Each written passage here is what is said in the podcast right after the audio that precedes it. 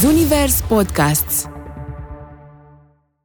Sportul am început, uh, cred că amândoi la vârsta de 14 ani și cred că amândoi am avut cam aceeași poveste. Am fost uh, selecționați în uh, școlile generale, a venit antrenorul la școală și mi-a vorbit despre canotaj. Poveștile noastre de început sunt cam la fel pentru toți. Uh-huh antrenorii mergând în selecție și apoi, într-un fel sau altul, ajungem în centrele de, de juniori din țară. Și în selecție acolo ce vă spuneau? Veniți la canotaj că o să fie bine, o să da, aveți succes? Ce, puteți ce... ajunge campioni, că vă puteți croi un viitor, o să fie părinții mândri de voi. Am ajuns acasă, le-am spus părinților că a venit o doamnă antrenoare, a venit în selecție și am fost selecționat pentru a merge la canotaj. Ok, dar mama ta că... nu a spus direct da, corect? A, nu, sau... clar n-a spus din prima dată. Cumva mama s-a lăsat în duplecată puțin mai ușor decât tata, care era cu nu, nu, nu, nu, De ce? Nu. Pentru că aveam 14 ani și urma să plec la 800 de kilometri de casă. Practic tăiam țara în două. Și în continuare, fiind vorba de mamă, după 11 ani mama plânge de fiecare dată când plec de acasă, adică inclusiv acum. Pe acea vreme cât am făcut eu junioratul, uh, clubul uh, Orșova a fost numit uh, cel mai bun club sportiv de juniori din lume, fiindcă a avut cei mai mulți campioni mondiali Uite, n-am știut asta, ce fain. Mm-hmm. Da. Mm-hmm. da. Era la un moment dat pepiniera cu cei mai mulți campioni ai, ai României. Și voi știați asta în din moment. parte noi de la Orșova suntem și în momentul de față în lotul olimpic. Uh, foarte mulți sportivi suntem cu proveniență de la CSS Traian Lalescu Orșova. Uh, după mine au început să vină alții colegi nou veniți uh-huh. și cu timpul, ușor, ușor, începeau să mă bată. Ba la o alergare, ba la un antrenament pe apă sau în sală. Mm. Și nu mi-a convenit acest lucru și de atunci mi-am propus să nu mai las pe nimeni să, care vine din urmă să, să mă bată și ușor, ușor m-am motivat de la antrenament la antrenament, am muncit mult și am reușit să fac acest lucru, să fiu mm-hmm. cel mai bun. Pe mal, pe mal uh, suntem prieteni sau fiecare își vede treaba lui, mm-hmm. dar în barcă trebuie să fim frați, indiferent de uh, relația pe care o avem extra. Extra. Dar s-a întâmplat vreodată să fiți partener cu cineva pe care nu îl placeți? Cu siguranță. Eu cu soția, cu Ionela, ne-am uh, cumpărat o casă la Suceava de patru ani și chiar medaliile uh, ce le-am uh, câștigat împreună de când avem casa, le-am dus la casa noastră. Celelalte pe care le-am câștigat până atunci, fiecare le-a dus la casa părintească. Uh-huh. Și vrem să le lăsăm acolo ca să nu putem să le luăm părinților, că ei ne-au spus, luați să le aveți la voi. Zic că nu, le lăsăm acolo să vă bucurați și voi de aceste medalii, fiindcă când am început, noi de aici am plecat. Eu la puterea tu, cu Mihai și Elvira Petre, un podcast Zunivers. Dragilor, astăzi în podcastul al nostru, Eu la puterea tu, avem invitat special, doi campioni, uh, mare performance, oameni foarte, foarte serioși, Sergiu Bejan și Marius Cosmiuc. Uh, vă rog frumos să mă lăsați să citesc câteva titluri ale voastre, pentru că sunt foarte, foarte impresionată și recunosc că și Mihai aici, în dreapta mea, abia așteaptă uh, să vă pune multe, multe întrebări, să aflăm cum este relația al voastră. Uh, avem așa, locul 1 la campionatele europene în Germania, locul 1 campionatele mondiale Cehia, locul 2 campionatele europeane Italia, locul 2 campionatele europeane Polonia.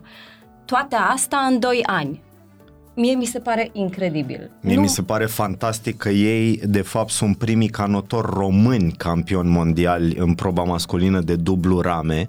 Deci oamenii ăștia au scris istorie, iar eu sunt mega emoționat, sunt uh, atât de încântat că îi avem alături de noi pentru că iubesc performanța de orice fel uh, ar fi ea și sunt sigur că atât noi cât și cei care ne urmăresc vor uh, avea multe de învățat, pentru că până la urmă demersul eu la puterea tu este acesta. Ne întâlnim cu cupluri celebre care au făcut performanță, de orice formă sau fel ar fi ele, de la care să învățăm să devenim oameni mai buni în cele din urmă. Așa că bine ați venit, suntem încântați că sunteți uh, alături de noi. Uh, sperăm să ne împărtășiți câteva din uh, secretele voastre, uh, Sergiu și Marius. Hai să o luăm așa ușor. Toată lumea știe, sunteți super titrați, sunteți campion mondial, sunteți cei mai buni din lume. Dar m-aș întoarce puțin în timp. Cum ați început sportul? În primul rând, bună ziua! Uh, sportul am început, uh, cred că amândoi la vârsta de 14 ani și cred că amândoi am avut cam aceeași poveste. Am fost uh, selecționați în școlile generale, a venit antrenorul la școală, ne-a ridicat în picioare, a văzut că suntem mai înalți decât restul, restul da, și uh, ne-au luat deoparte ca să vorbim și să ne... Cum v-au, v-au luat deoparte, mi imaginez da. așa că uh, tu și tu vină cu mine. Da, să știi că chiar așa a și fost și mi-a vorbit despre canotaj. La momentul acela nu aveam uh, habar ce, uh, ce înseamnă acest uh, sport. Uh, mi-a explicat, am început să-mi imaginez așa cam cum ar fi. Uh, chiar nu puteam să îmi dau seama foarte bine, uh, până mi-a arătat o fotografie cu o barcă și apoi uh, am înțeles așa cam despre ce ar fi vorba. Uh, la început nu am fost tocmai de acord să practic acest sport. A fost dificil și părinților mei să mă lase către acest sport, fiindcă sunt singur la părinți și am plecat de la Suceava tocmai la Orșova, Aha, în Mehedinți. Departe. Foarte departe, da. Deci a fost prima mea călătorie lungă făcută. Uh, iar după ce am ajuns la Orșova, am fost foarte fascinat de acel, de acel loc, de colegii pe care îi întâlnisem pe acolo. Erau toți foarte înalți, nu mai mă simțeam eu un om mare deja, mă simțeam pe acolo printre ei un om mic. Fiindcă erau mulți care erau mai înalți decât mine și, și m-a atras acest lucru. Iar după ce am început uh, să fac antrenamentele și a devenit așa o competitivitate între noi, uh-huh. uh, am prins mai mult uh, drag de, de acest sport și uh, în continuare îl practic cu multă pasiune și mult drag. E foarte interesant uh, momentul acesta în care s-a făcut selecția și cum te-a cucerit acel antrenor. Presupun că nu ți-a arătat un iaht. Nu. Era, era o poză cu altfel de barcă. Da. În perioada respectivă, mijloacele de informare uh, privind canotajul erau destul de puține. Adică eu mi-amintesc că după ce a venit doamna antrenoare în selecție, uh, am mers acasă și bineînțeles am căutat pe YouTube, pe uh-huh. Google și mi-amintesc că aveam în cap ideea, băi, merg la Orșova și mă dau cu canoia. Dar nu era Aha. deloc așa, adică eu văzusem cu totul alt sport. Ah, ok, hai să vedem. Și când am ajuns acolo, zic, stai un pic, că, da, într-adevăr, este tot sport pe apă, tot cu bărci, dar nu e canotaj. dar uh, au fost uh, a fost destul de, de plăcut. Dar ce v-a atras? Cum, cum v-au convins ei să mergeți? În primul rând, uh, poveștile noastre de început sunt cam la fel pentru toți. Uh-huh antrenorii mergând în selecție și apoi, într-un fel sau altul, ajungem în centrele de, de juniori din țară. Și în selecție acolo ce vă spuneau? Veniți la canotaj, că o să fie bine, o să da, aveți succes. Ce, puteți ce... ajunge campioni, că vă puteți croi un viitor, o să fie părinții mândri de voi, Asta mă gândesc că fiecare părinte e mândru de copilul lui, indiferent dacă este sau nu campion dar cu atât mai mult atunci când se întoarce acasă cu o tolbă de medalii. Mm-hmm. Deci exista promisiunea asta unui viitor strălucit. Da. Pe care voi ați luat-o în seamă și ați crezut-o. Exact. Da. De aceea ați plecat, uh, amândoi ați plecat la Orșova? Da. da Eu vreau să ne oprim un picuț, da. pentru că vreau okay, să vă imagin... Uh, uh, eu, așa, întreb ca o mama, bine? uh, eu nu-mi imaginez că cineva vine, bate la ușa mea și îmi spune ok, uh, copilul al tău de, la, de 14 ani are abilități de, nu știu, canotator, am spus corect? Canotor. Canotor. Canotor, Așa, da. scuze. Soția mea e din Polonia, vorbește Așa. foarte Nu e bine nicio românește. problemă, da, da, da. Uh, Am, Pe- am o curiozitate. Cum ați luat această decizie? Adică mă gândesc că nu numai voi, ați avut totuși 14 ani. E vârsta de liceu, vrei, nu știu, să ieși cu fete, să petreci timpul cu prietenii ok. tăi, adică... Mă, a fost consiliu de familie? Păi ca să vă faceți o idee, uh, am ajuns acasă, le-am spus părinților că a venit o doamnă antrenoare, a venit în selecție și am fost selecționat pentru a merge la canotaj. ok, dar mama Bineînțeles ta că- nu a spus direct da, corect? A, nu, Sau clar n-a spus din prima dată. Cât a Au durat fost, această... La mine nu a durat foarte mult pentru că o fostă colegă de-a mamei, uh, fica ei, Ioana Papuc, a fost, uh, de fapt, este campioană olimpică. Și cumva a primit niște sfaturi din partea ei Ah. și le-a zis în felul următor. Decât să-ți reproșeze mai încolo că nu l-ai lăsat și că Mhm. nu a fost să vadă cum e, mai bine îl lași acum să plece, dacă nu rezistă să întoarce. Uh, asta cumva mama s-a lăsat înduplecată puțin mai e, ușor decât tata, care era cu nu, nu, nu, nu, De nu. ce? Pentru că aveam 14 ani și urma să plec la 800 de kilometri de casă. Practic tăiam țara în două. Mhm. Și vă dați seama, eu fiind plecat cel mai mult uh, o lună de zile în vacanță de vară la bunici și asta însemna 20 de kilometri departare de casă, adică nu le era ușor nici lor. Și în continuare, fiind vorba de mamă, după 11 ani mama plânge de fiecare dată când plec de acasă, adică inclusiv acum. Ok, și uh, cum a fost? Pentru că uh, eu recunosc că și eu am plecat de la părinții mei uh, când am avut 14 ani. Am plecat în alt oraș cu ideea asta să dansez, da? să continu cariera ca dansatoare. Uh, dar m- mă gândesc că uh, cumva eu m- voiam să... Eu sunt curioasă, de fapt. Cum a fost la voi? Pentru că voi însemna să plecați, nu știu, o perioadă mai lungă. Eu puteam să mă, mă întorc acasă în fiecare weekend să văd pe părinții mei, da? Dar la voi am înțeles că trebuia să plecați, nu știu, câteva luni. Exact.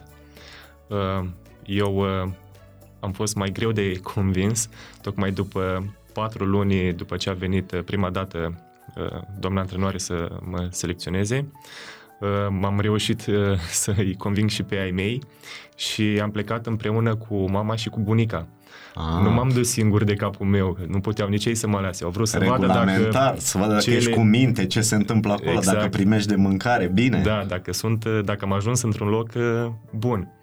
Și după ce am ajuns acolo cu părinții, s- au, uh, s-au liniștit că au văzut că sunt mai mulți copii, că locul arată foarte bine, uh, era curat și a zis da, te, te lăsăm, uh, e alegerea ta. Și mi-a spus, dacă nu, nu îți place și nu vrei, uh, ne dai un telefon și venim după tine. Și cât timp trebuia să rămâneți acolo inițial? Adică care era planul? Uh, Când ați plecat prima dată? Eu când am plecat prima dată m-am plecat în uh, 2007 în februarie și am stat tocmai până în septembrie pentru că atunci s-a terminat uh, anul uh, competițional. Am avut un uh, campionat național la, uh, la Constanța și m-am întors după acel campionat național cu o medalie de aur și una de argint. Ah, felicitări. Mulțumesc, da. Și când am ajuns acasă, că după concurs am plecat direct acasă, uh, foarte mândri au fost părinții, fiindcă am venit cu acele medalii și eu foarte bucuros să le, să le prezint, să le arăt că sunt bine, că am reușit uh, această performanță. Chiar uh, atunci când am câștigat uh, prima medalie de aur, uh, senzația de atunci a fost ca și anul acesta când am câștigat la campionatul mondial, fiindcă aia era, Ți-a era dat aripi experiența Da. asta. Uite, Exact. din, uh, de, de, de la început ai fost un campion, Da. corect? Fain. Acum, dacă stau să mă gândesc, uh, când am plecat la Orșova, nu era planul făcut că merg, stau acolo o săptămână, două, trei și mă întorc sau o lună. Practic, noi am, am plecat acolo să vedem ce se va întâmpla. Nu era, mm-hmm. nu era o dată în care știam că mă întorc acasă. Am, eu am plecat în 2011, în septembrie, pe data de 20 și m-am întors de sărbători, de Crăciun. Da, asta sună ca plecarea în armată, știi cum era? Am plecat pe 20, ții minte exact cum ai plecat, cum ți-ai împachetat. Da. E, e foarte interesant, dar ce mi s-a părut uh, important este că voi ați ajuns la Orșova și ați găsit un loc care părea a fi ok și părea a fi bine în contextul în care știm cu toții că în, în România avem mari probleme cu bazele sportive. Cum stau lucrurile la canotaj? Pentru că spuneai că ai ajuns și era curat și era bine și... Da, exact. Uh, Atunci am găsit uh, locul foarte uh, bine întreținut, chiar și acum.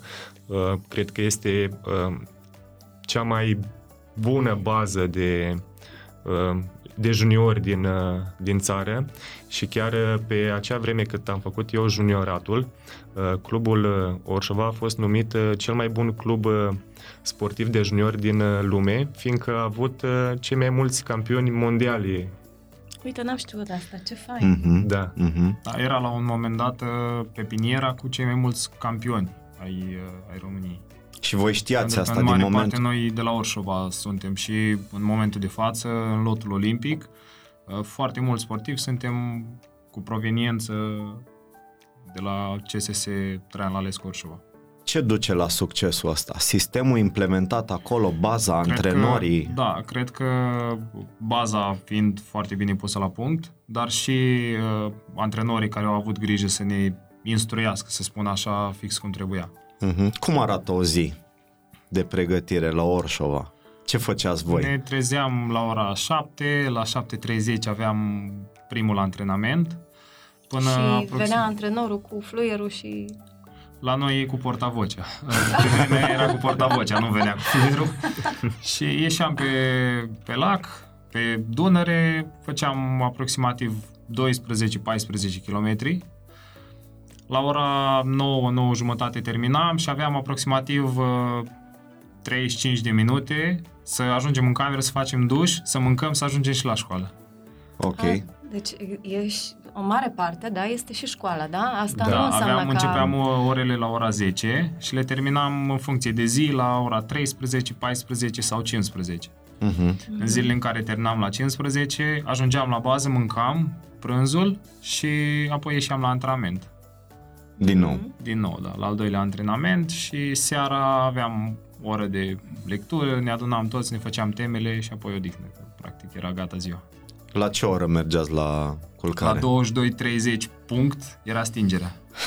Ok. Că am fost prins la și nimeni 22.31 nu abatea, și... adică de obicei, nu știu când mergeam noi în cantonamente, bine, noi nu am stat în cantonamente Da. 11 luni pe, pe an, cum Erau mai am scurte, înțeles da. ca, că ați stat voi. Da, o săptămână de cantonament era o săptămână Una, și două, de uneori putea fi și o lună. Da, Da, exact. absolut. Adică erau și fete și băieți acolo sau doar Da, băieți? voiam să zic că la 22.31 am fost prins cu becul aprins și ne-a scos la genoflexiune. Adică eram la modul, bă, la 22.30 punct, trebuie să dormi.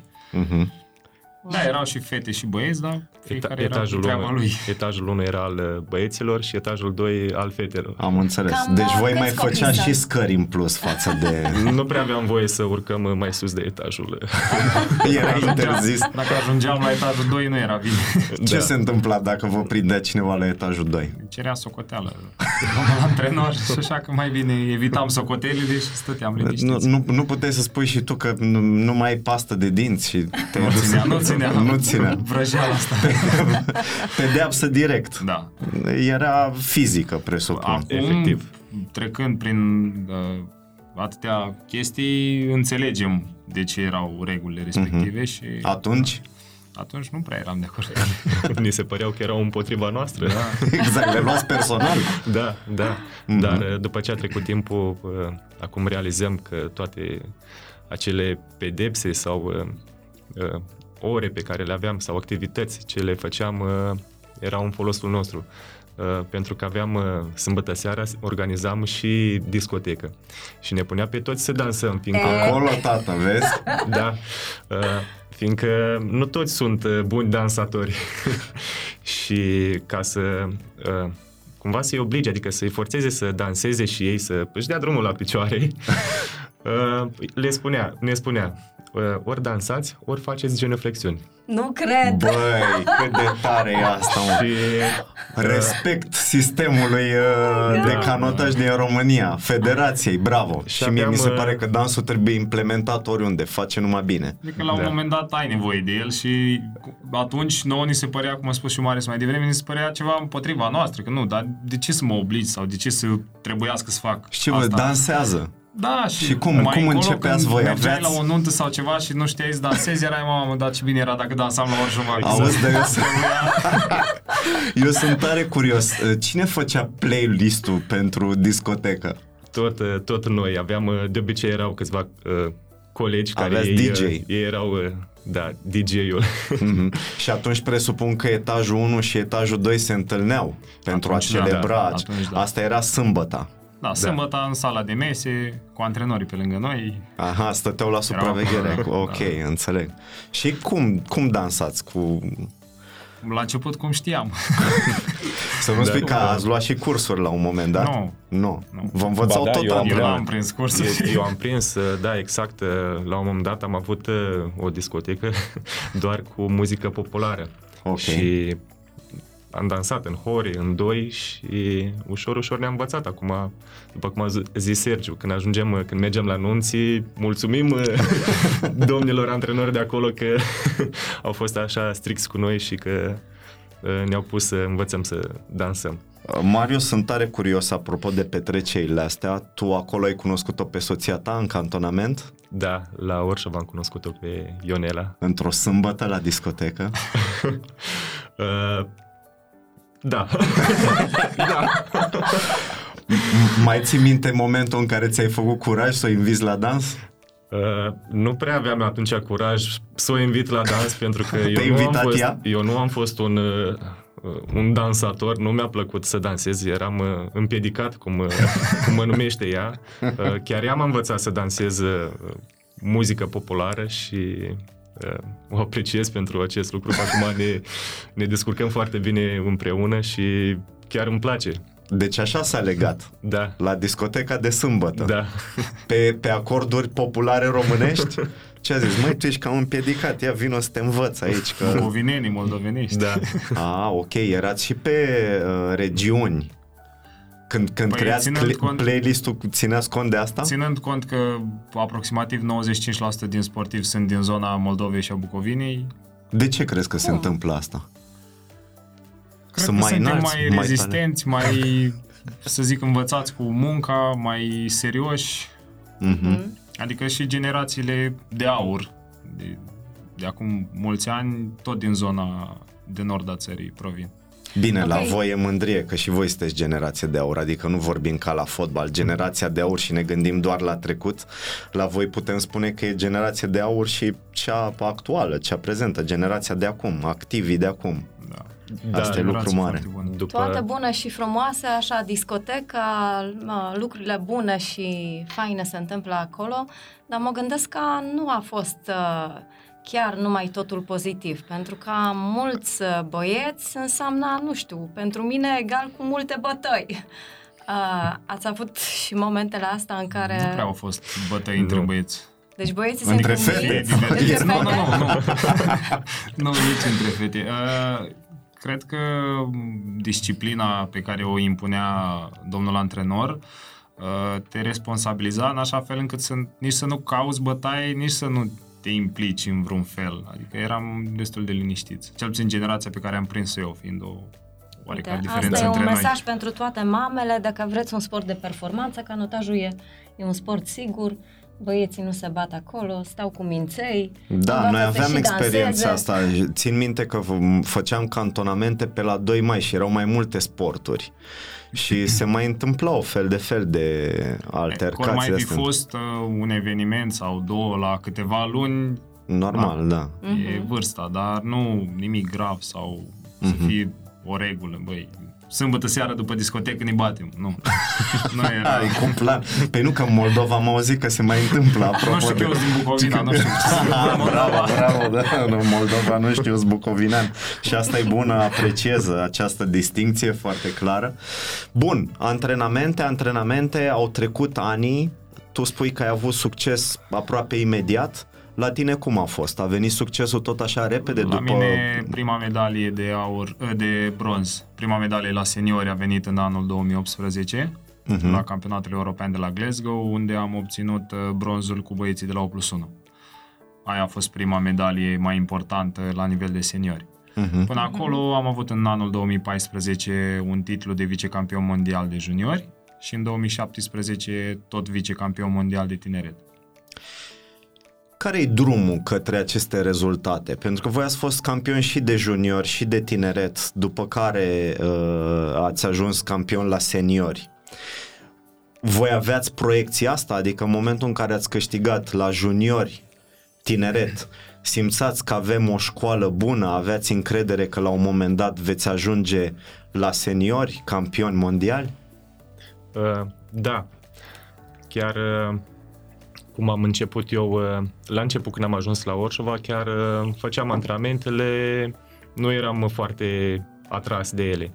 Dar uh, după mine au început să vină alții colegi nou veniți uh-huh. și cu timpul, ușor, ușor, începeau să mă bată. Ba la o alergare, ba la un antrenament pe apă sau în sală. Mm. Și nu mi-a convenit acest lucru și de atunci mi-am propus să nu mai las pe nimeni să, care vine din urmă să, să mă bată și ușor, ușor m-am motivat de la antrenament la antrenament, am muncit mult și am reușit să fac acest lucru, să fiu mm-hmm. cel mai bun la acel e, moment. E foarte interesant momentul ăsta, că e, e un declic, adică în viața fiecărui sportiv e un moment în care spui, bă, gata, trebuie să mă pun pe treabă că nu mai merge așa. Eu personal l-am avut odată când uh, nu eram campion național, nu eram cel mai bun din grupă, eram la, uh, nu știu, cred că eram al patrulea, al cincilea din club, nu vorbesc de țară sau de Europa sau de uh, lume. Și țin minte că antrenorul meu uh, la un moment dat a spus, ok, e un campionat european de gimnastică în București și noi uh, trebuie să facem o demonstrație de dans. La această demonstrație participă, nu știu, trei alți trei colegi de mei, pe mine nu m-a luat. Și ăla a fost momentul, eu îl identific care foarte clar, să foaia, în, în care am zis, bă, nu se mai poate așa, deci de mâine rup că nu. La tine a fost momentul în care, în care veneau ceilalți noi da. și te întreceau. Tu ai avut un astfel de moment? Nu, nu mi-amintesc. Acum, cu zis Marius, nu mi-amintesc să fi avut un moment de genul ăsta. Ceea ce bă, mi-am propus încă de când am plecat de acasă, pentru că am cumva am realizat după câțiva ani, eu am avut un coleg care mi-a zis când am fost selecționat că nu voi uh, rezista și că mă voi întoarce. Ah, deci și ăsta a fost cred că ăsta a fost un, uh, un impuls și o motivație în plus și în momentul în care am plecat de acasă am fost hotărât să uh, să-mi croiesc un viitor și să nu mă întorc cu coada între picioare acasă. Mm-hmm. Deci ce înțeleg eu de la voi e că în viața fiecăruia a existat un moment mai puțin plăcut care a schimbat ceva și care de fapt v-a dus la performanță. Adică pe tine probabil că te-a deranjat foarte puternic ce da. a zis uh, acel da, prieten. Da, chestia și... asta am realizat-o după câțiva ani. Pentru că atunci mm-hmm. probabil am luat-o, e, de unde știi tu că nu o să rezist? Sau poate în felul ăsta am, am calculat-o. Dar, Dar ți-ai dat seama că a rămas undeva seama, în da. subconștient da, da, și da, că acela a fost motorul. A fost motorul și... Iar pentru tine faptul că te depășeau ceilalți. Deci da. e tot o experiență negativă cumva, da, percepută da. negativ, care a schimbat ceva da, în... care au ajutat în felul ei. Mm-hmm. Asta e foarte, foarte interesant, pentru că nu știu, eu cred că avem cu toții și cei care ne urmăresc momente pe care inițial le, le interpretăm ca fiind ceva rău sau ca, ca fiind ceva ce ne atinge, neplăcut, o experiență negativă care, iată, în cele din urmă duce la lucruri foarte bune. Bun, și ce ați zis? Ați început să vă antrenați din ce în ce mai mult? Ce ați schimbat de fapt? Uh, cred că încrederea în noi, uh, fiindcă la început doar visam să ajungem uh, campioni mondiali sau uh, europeni.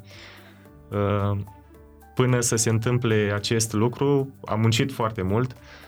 Prima dată când am ieșit campion mondial la juniori a fost în 2010 și cu atât mai frumos pentru mine a însemnat acest lucru că și anul, anul acesta la campionatul mondial am ieșit tot campion în același loc unde am ieșit și la juniori în 2010. Ah, Da, Deci deci, ești- locul acesta în Cehia, la Racice, este un loc plin de emoție pentru mine. foarte frumos. Eu vă amintesc cât de mândru eram când am ieșit pentru prima dată campion național. Eu am început în septembrie 2011 și undeva prin aprilie 2012 a fost campionatul național de fond. Și am tras uh, dublu vâsle și am plecat de la Orșova, zic, mamă, ce mi-aș dori să ies campion național la anul ăsta, fiind prima competiție la nivelul ăla important. Și știu că am, am câștigat atunci și eram, doamne, sunt campion național, mi se părea că sunt zeu Dar pe nu vă pământ. faceți calcule, uite, mă, nu știu, e Cutarescu, Cutarescu, poate să mă întreacă, e mai bun. Competiția, a fost o competiție. cunoșteați, Atunci nu? eram Nu, destul nu, de nu. mici, nu cunoșteam, nu-i cunoșteam pe ceilalți colegi, fiind uh, campionat național, veneau de la alte centre și nu aveam habar. Dar acum, da, ne facem calcule și E- strategii. Mhm. Uh, ați ajuns campioni destul de repede. E, acum e mai greu să apere acest titlu, că mă gândesc că vin foarte mulți din spate care vor să vă ia locul. Da, este dificil uh, să ne păstrăm uh, titlurile. Uh, chiar după, după acest an, uh, noi ce ne-am uh, uh, propus este să muncim mult mai serios, serios în continuare, fiindcă toți acum sunt cu ochii pe noi. Ne privesc pe noi uh, cei mai buni și își doresc ca să ne bată pe noi. Uh, noi formăm echipă de anul acesta și chiar cred că din februarie-martie. Nu de Și foarte mult timp. cum Cine s-a v-a pus întâmplat? împreună? Cum Cine? v-ați Exact. Cunoscut? Că știu că în sportul vostru se încearcă fel de fel de, de combinații. Adică voi începeți poate individual, după aia mergeți la uh, 8, Da, se cât fac 2. anumite selecții la început de an. Anul trecut fiind primul an după Jocurile Olimpice, cumva toate echipele s-au, s-au destrămat, s-au separat pentru a face din nou selecție și a oferit șansa și altor sportivi de a, de a arăta ceea ce pot. Cine v-a pus împreună? Și Cum ați noi ajuns am- la combinația asta în urma fericită? unor selecții și, din păcate, Ciprian, fostul coleg al lui Marius, a avut o accidentare, iar în urma acelei selecții eu am ajuns cu Marius în barcă. Noi ne-am continuat pregătirea cu gândul că Ciprian o să-și revină și probabil o să, o să intre în locul meu, dar uh, el a continuat pe proba de patru vâsle și la noi barca a mers din ce în ce mai bine, chiar din, din primele antrenamente și asta ne-a oferit un plus de încredere. Cum arată selecția asta? Adică tu ce trebuia să bifezi ca să ajungi uh, cu fii Marius în partener. barcă? Suntem uh, 9 echipe, 9 bărci, de exemplu, și tragem 9, 9 piste, se numește, 9 curse, în care schimbăm fiecare cu fiecare. Aha. Adică eu trag, azi, uh, trag cu Marius o cursă, apoi următorul coleg trage și el cu Marius și tot așa, ne, ca să tragă fiecare cu fiecare și la final se face un timp și se face un clasament. Aha. Vezi, Da, e asta destul de... E, e foarte tare. Întotdeauna am fost un pic gelos pe sporturile astea cu cronometru sau exacte, știi? Că, în Da, care... și la noi uh, locurile în barcă nu le face antrenorul sau nu hotărăște Cine el. le face? Uh, Prestația ta în, în uh, selecțiile respective. După cum- Voi vă, vă, vă cunoșteați? Vă cunoșteați, corect? Da, Da. suntem în Și același dacă loc, nu da. vă placeați, cum ar fi? Uh, Există așa pe- ceva? Există? Pe mal, pe mal uh, suntem prieteni sau fiecare își vede treaba lui. Mhm. Dar în barcă trebuie să fim frați. Indiferent de uh, relația pe care o avem extra. Extra. Dar s-a întâmplat vreodată să fiți partener cu cineva pe care nu-l placeți? Cu siguranță. de ce să... Eu am văzut privirea, zic, deja s-a gândit la tipul ăla, știi? Nu-i spunem numele, stai liniștit. dar S-a Nu, întâmplat, sunt, da, uh, ăla. Adică hmm, nu cu ai cum siguranță. să placi pe oricine. Da, Normal. dar uite, uite Dar și eu cum am avut e- un partener, iartă-mă că te întrerup, dar și Nu, eu nicio am problemă. avut Te un rog, partener pe întrerupe-mă care... tu, pentru că oricum lumea spune că care- eu te întrerup pe tine. Deci, te rog frumos, întrerupe-mă de câte ori poți. Așa funcționează o pereche perfectă. Lași soția să te întrerupă. Și eu am Nu, avut așa un și la mine partener pe funcționează. Și la care... tine. Exact. Iartă-mă că te întrerupem, dar cum? La tine e la fel, nu? Da, da. Noi avem puțin... Punem o bere... Nu, o bere nu putem, că voi sunteți sportiv model, dar Da, da, începem uite, să discutăm mi se despre pare tare soții. fain că, uh, pentru că și eu am trecut personal prin, uh, prin experiența asta, am dansat cu cineva pe care, n- de, de care nu-mi plăcea. Nu-mi plăcea nici, nici neapărat în dans, nici neapărat în uh, viața de zi cu zi. Uh, dar știam că fac acest lucru cu un scop. Adică am avut un Exact. scop uh, să mă duc înainte. Și da? nu să vorbește nu stau pe despre loc. mine, da? Aș Eu vrea nu să vorbesc fac despre această tine. mențiune să se înțeleagă foarte clar. nu vorbesc Bun. despre tine, dar ce e tare fain ca uh, cumva poți să treci peste asta și să lași lucrurile astea la o parte și să-ți vezi de treaba ta. Să lupți pentru același scop până la urmă, că Exact. asta e să-ți privești oarecum interesul. Dar cum reușești? Ce-ți spui? Pentru că uh, foarte multe lucruri se distrug din cauza faptului că nu e bine gestionată o relație. Și noi aici vrem să învățăm de la voi. Ai spus, da, bineînțeles că am lucrat cu, dar în barcă suntem frați. Cum reușești să te faci frate când pășești în barcă? Când tu ai, nu știu, zile de experiențe negative, nu-ți place omul, nu, cum, cum, care e cheia succesului acolo? Poți să-mi spui cum te gândești, care e din punctul modul meu tău de de, vedere a și aborda? din experiența pe care am acumulat-o de-a lungul anilor, consider că atunci când știi câtă muncă ai în spate, câtă muncă ai depus și vrei să obții rezultatul dorit, uh, trebuie să închizi ochii, să spun așa, să încerci să lași de la tine, cel puțin așa sunt eu, las de la mine doar ca să fie bine, să fie liniște și bine. Mm, deci lași de la tine. Da. Și, și tu uh, cum, cum faci, Uh, Marius? Trebuie să fie o armonie în uh, barcă. Odată ce sunt tensiuni, uh, barca nu mai merge la fel de bine. Fiindcă acele tensiuni te fac pe tine mai uh, rigid. Însă noi, uh, în mișcarea de vislit pe care o facem, trebuie să fim cât mai relaxați, fără Mhm. alte tensiuni. Uh, Noi trebuie să ne știm chiar și problemele personale pe care le avem, fiindcă dacă Sergio are o problemă personală pe care îl frământă și se întristează din cauza asta și eu nu știu, uh, îl simt în barcă, simt că e mult mai, uh, mai tensionat, mai rigid și trebuie să discut cu el, adică să înțeleg, să îl liniștesc, pentru că așa va funcționa acea Sunteți barcă. și prieteni? Da. Da.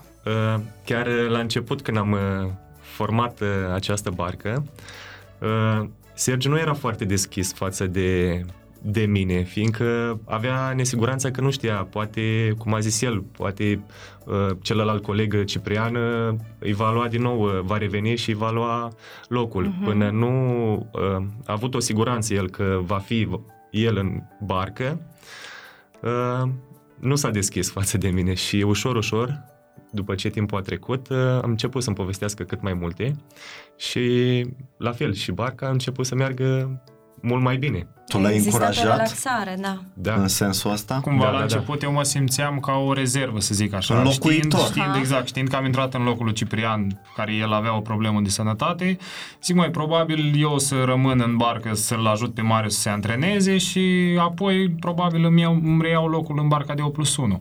Uh, și de asta eram oarecum mai rezervat și încercam la fiecare antrenament, am încercat să dau totul să fac, să meargă echipa cât mai bine, indiferent de care erau urmările. De fapt, marele câștig aici e că ne dăm seama sau nu, de fapt, în momentul ăsta noi vorbim despre ego.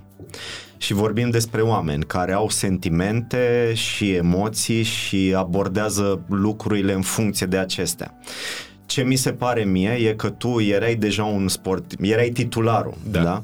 El venea Da. da. ca, o, ca o rezervă, nu e plăcut niciodată să fii înlocuitor, adică eu rezonez perfect dacă te gândești, bă, eu îl înlocuiesc pe asta, păi cum ai reușit tu să te, să te motivezi și să tragi știind că oricând poți pierde din nou acest loc? Asta e întrebarea pentru tine și după aia urmează și pentru tine, uh, Marius.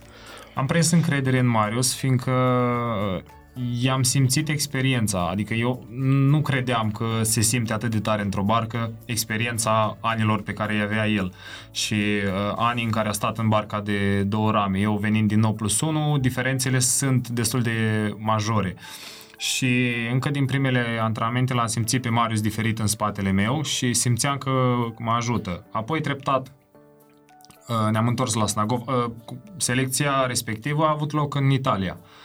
Și apoi ne-am întors la Snagov, ne-am continuat antrenamentele. Uh, Ce era fixat în mintea mea, uh, faptul că vreau să-l ajut pe Marius și să-mi fac antrenamentele cât mai bine, indiferent de ce urma să se întâmple. treptat uh, am văzut cam cum stau lucrurile și deja am prins încredere că la prima competiție voi fi împreună cu Marius, la Cupa Mondială de la Lucerna. Uh-huh. Și deja de atunci am început să mă deschid și să, să fiu mai comunicativ. Cum te ajuta Marius? Marius e o fire destul de liniștită. Are răbdare, Observ, calm. observ. Și chiar mă gândeam zi- zilele trecute, nu mai știu, am vorbit cu cineva și mă gândeam că noi, în decursul lunilor acestea, noi n-am avut nici măcar o discuție mai aprinsă.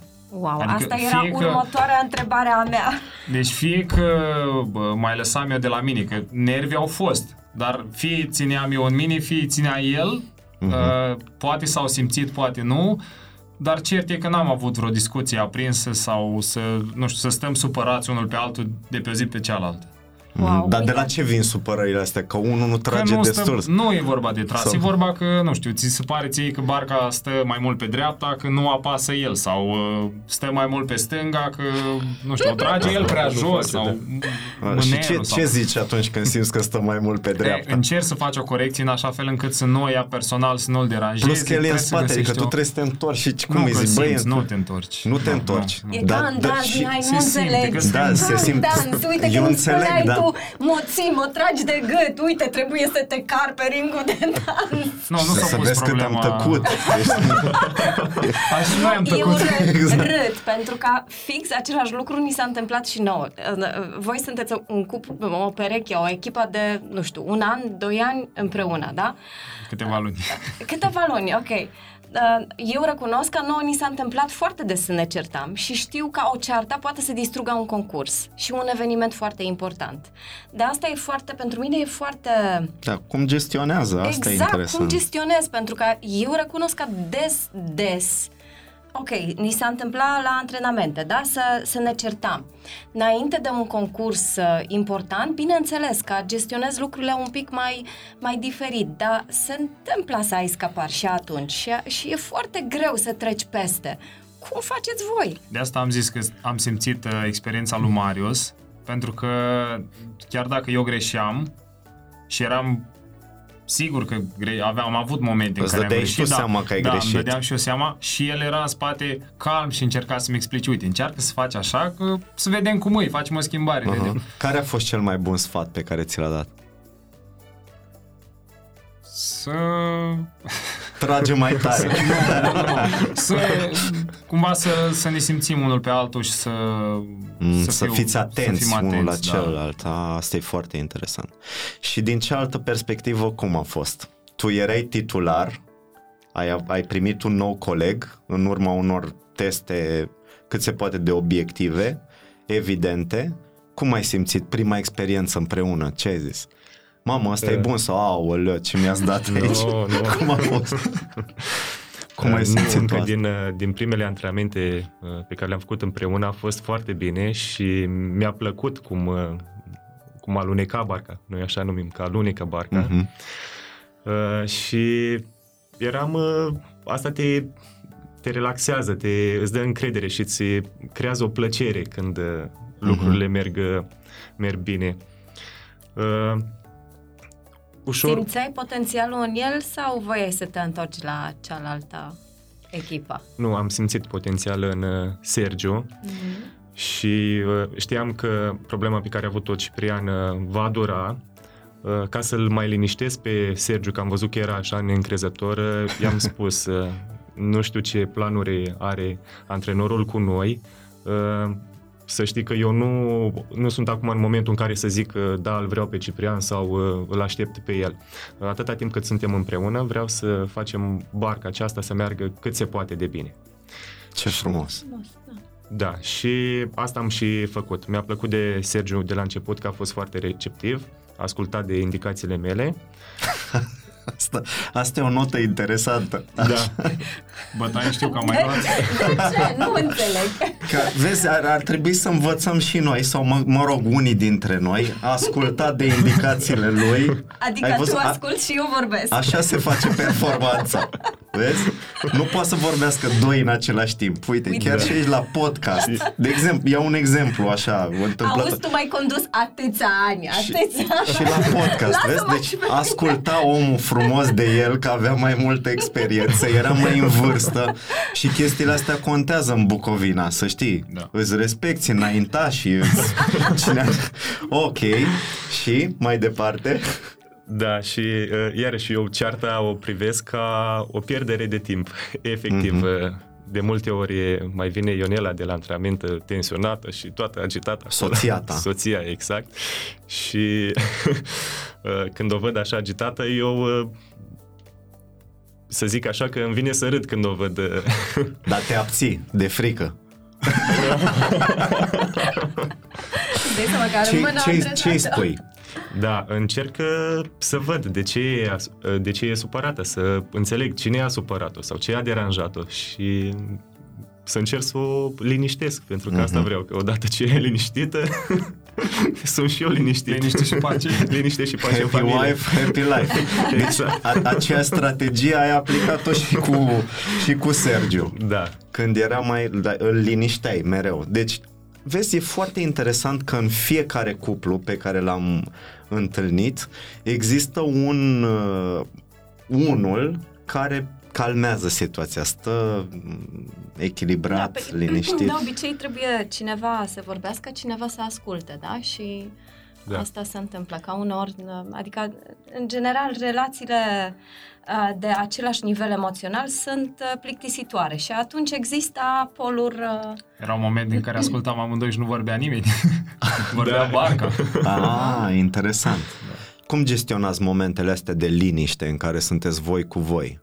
Ce vă trece prin cap? Nu știu, în- hai să În luăm... timpul antrenamentului să, sau... să, să luăm situații diferite. În timpul antrenamentului, cum abordați? Care e dispoziția mentală în care vă aflați? Când aveți o zi mai proastă, de exemplu, te trezești și nu-ți simți corpul așa cum trebuie. Știm cu toții că există... Nu, nu, nu, Sunt și zile în care zile te în care, bă, trezești și n-ai nu chef, ești, nu, yes, nu hai ți la arde, antrenament. da, da, da, nu da. ți arde, sunt zile și zile. Cred că în cele bune e, e mai simplu. Întotdeauna e o lecție să, să învățăm cum le gestionăm pe cele mai grele. Ai o zi proastă, te trezești și nu prea ți arde de antrenament. Care sunt prea ți arde, gândurile? dar uh, știind pentru ce lupt și care ar fi obiectivul final, încerci să depășești momentul și să zicem că poate e mai greu până te trezești, mergi la masă, te întorci, lene, oboseală, mm-hmm. dar apoi când ești la antrenament, faci încălzirea și treptat elimini cumva starea asta și încerci să treci peste uh, dând tot ce poți ca să faci un antrenament cât mai reușit. Că aici Chiar există dacă nu fel ai de o zi fel de bună. strategii. Unii zic, băi, dacă nu merge mai bine, ia o pauză, No, Și la noi vină nu, mâine. Noi nu luăm în calcul treaba cu pauza, fiindcă există așa ceva. Pierdem, pierdem antrenamentul și nu-l mai recuperezi. Ce exact, pierdut, programul e pierdut. foarte bine stabilit, Da. Uh, Pe cât aveți programul scris? Adică cu ce plajă de timp? Până la Paris, 2024. Totul e pus pe hârtie, Pe un ciclu olimpic, da. pe un ciclu olimpic. Ce, ce conține un astfel de program? Adică cum arată programul vostru? Aveți zile libere sau vă antrenați în fiecare zi? Care e? Uh, avem și zile libere. Uh, programul nostru într-o săptămână, deci noi într-o săptămână avem doar o jumătate de zi liberă și este duminica. Uh, programul este structurat pe etape, iar la uh, o etapă durează cam o lună de zile. La sfârșit de etapă avem o săptămână liberă cu un antrenament pe zi, deci liberul tot este cu un antrenament, un antrenament ce durează în jur de o oră și îl putem face oriunde, acasă sau, uh, nu știu, putem merge în vacanțe, odată ce avem uh, la dispoziție un uh, aparat uh, de văslit, un simulator de văslit sau o bicicletă statică, noi uh, putem să mergem uh, oriunde. Care e proporția între, între antrenamentul specific și cel uh, în care, nu știu, mer- mergeți la sală, faceți alt, alt gen de, de, de sport, de mișcare, de, nu știu, A, în alergați, mergeți la sală, care e proporția Având între cele programul două foarte tipuri? încărcat, nu prea, bă, nu prea schimbăm, să zic așa, ramura sau nu schimbăm sportul. Mhm. Uh, fiindcă, de exemplu, dacă vrem să jucăm în fotbal, există șanse mari să ne accidentăm și mai bine evităm. Sau, uh, nu știu, la schi, sporturi de iarnă, la fel, ar fi bine să le evităm pentru că ne expunem foarte mult și riști o accidentare care te poate costa Eu mă refer mai cariera în degrabă la sport. pregătirea fizică, în sală sau Avem alergare. antrenamentele, uh, dimineața noi avem antrenamentul de bază care se desfășoară pe apă sau în sală, depinde de perioadă. Uh, Apoi după amiază avem o încălzire de 30 de minute, 45 pe bicicletă și apoi ne continuăm în sala de forță. Mhm. Dar în mare parte antrenamentele trebuie să se desfășoare pe, pe apă. Uh, La un antrenament facem uh, 24 de kilometri, asta în timpul uh, verii, și uh, sunt zile în care facem două antrenamente pe apă, atât dimineața cât și după amiaza. 24 de kilometri dimineața, 20 după amiaza. Mhm. Și recuperarea, odihna?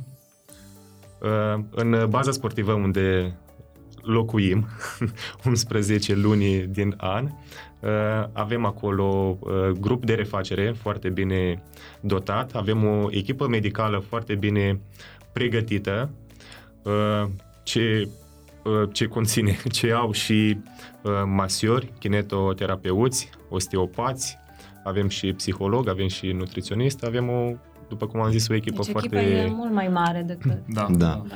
Da. Cum, cum e cu alimentația? Ce mâncați? Că, cum arată micul dejun al campionilor?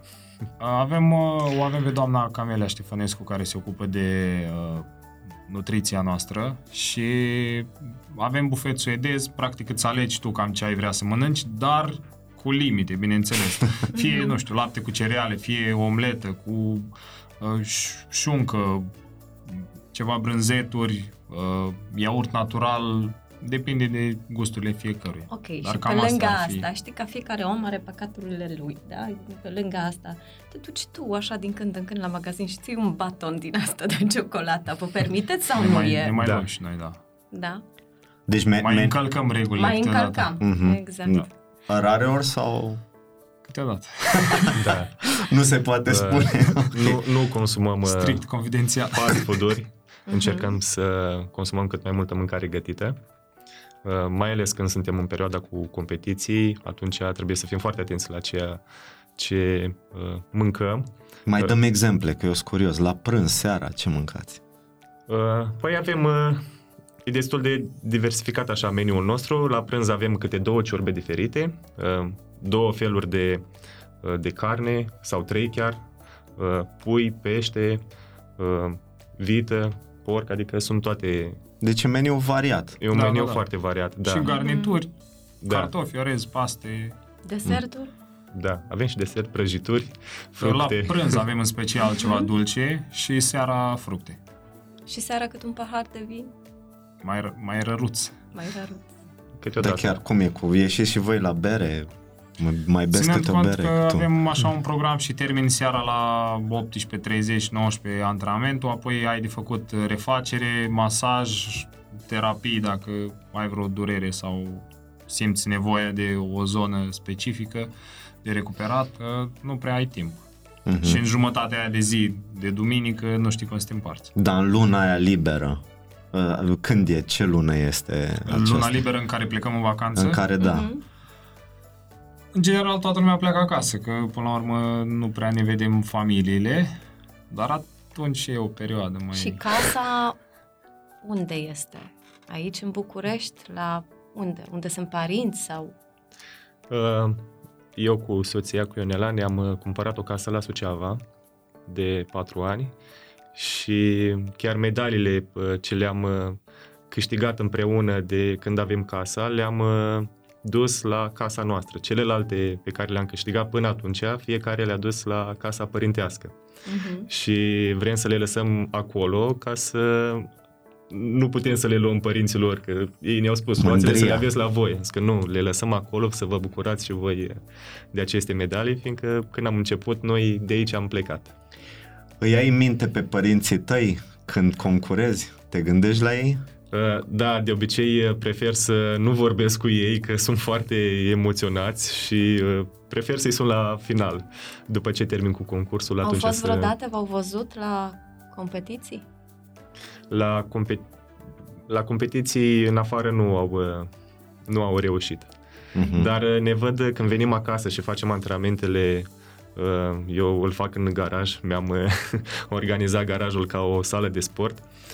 Uh, Ne văd acolo cum, uh, cum muncim și mama zice tot timpul că nu, nu poate să se uite, că mă vede tot, uh, tot transpirat și cât efort uh, fac acolo, mă întreabă tot timpul cum, cum reușești, cum poți. Dar uh, îi spun că chiar acesta e un antrenament ușor pentru mine, nu e, da, nu vezi, e mama, ceva tot de cu speriat, e grijă ceva asta. normal. Și Mei- tata ce zice? Trage mai tare sau? Tata, da, el e cu... îi se pare normal. Muncește că e bine. La tine cum e cu Ai mei au părinții reușit să relația? ajungă la un campionat național pe ergometru în sală, a fost undeva pe la Botoșani și fiind acolo în zonă au reușit să vină, dar uh, nu cred că aș vrea să-i mai duc. De ce? Fiindcă la o competiție efortul e destul de mare și na, intervine oboseala și cumva nu aș vrea să mă vadă chinuindu-mă la o... Ajungând Emoții, la, vă dau ajungând emoții? Eu recunosc că la în momentul în care epuizare. știu că părinții mei erau în sala, în sala uh, la masă uh, sau în tribune, uh, aveam emoții parcă și mai mari, dar și dorință mai mare. Da, trans, ne transmit emoții, cum spunea și Marius, să vorbim mai bine după ce se termină competiția decât înainte, că uh, vrând nevrând ne transmit anumite emoții, dar uh, și eu o iau în cap de fiecare dată, înaintea, înaintea startului, chiar atunci. În, Cum e să se înaintea facă- startului? La ce vă gândiți? Uh, nu mă gândesc la ceva anume, dar uh, tensiunea și emoțiile sunt uh, destul de mari uh, și asta totul până uh, vezi culoarea verde a semaforului. Uh, înainte de start, uh, cei de acolo îmi spun uh, pregătim și este un moment de liniște, apoi noi așteptăm culoarea verde a semaforului. Până atunci emoțiile sunt foarte mari, după ce s-a făcut culoarea verde și noi am început să văslim, emoțiile dispar, efectiv. Mhm. Sunt câteva secunde acolo care par o veșnicie. Da. Ei strigă prima dată toate țările și apoi există un moment așa de pauză, semaforul roșu și noi cu ochii în semaforul ăla Și și, atunci parcă nu mai nu trece, vă mă. trece nimic prin cap în momentul ăla? Nu, Cum vă atunci suntem motivați? Cum zici, fix- hai mă că poți? Suntem fix Sau fac asta setați pentru pe... mama, pentru tata, pentru... Ce vă motivează? Ce vă mișcă? Pentru soție, pentru iubită, pentru... Gândurile astea le mai avem, adică cel puțin eu le mai am la încălzire sau uh, înaintea, înainte să ies pe apă, Mhm. dar uh, în general cine te încerc gândești? să Sau la în ce? mare parte la părinți și la cât am muncit în, în trecut și unde vreau să ajung. Aha. În general, mă gândesc cât mai puțin posibil pentru că mă încarc de emoții și eu încerc să elimin cumva emoțiile să fie cât mai puține, mai ales la o competiție de o, o anvergură largă unde e, există deja destul de presiune. În ziua dinaintea campionatului mondial, cum a fost? Mai țineți minte? Noi am Ziua avut, precedentă. Noi am avut, uh, pe lângă proba de două rame, am dublat și în barca de 8 plus 1. Și uh, prima dată când am tras în două rame am avut calificările. La început uh, eram hotărât să ne facem cursa, fiind prima cursă, existau și emoții. Însă așteptam semifinala, finala, care erau cursele mult mai importante.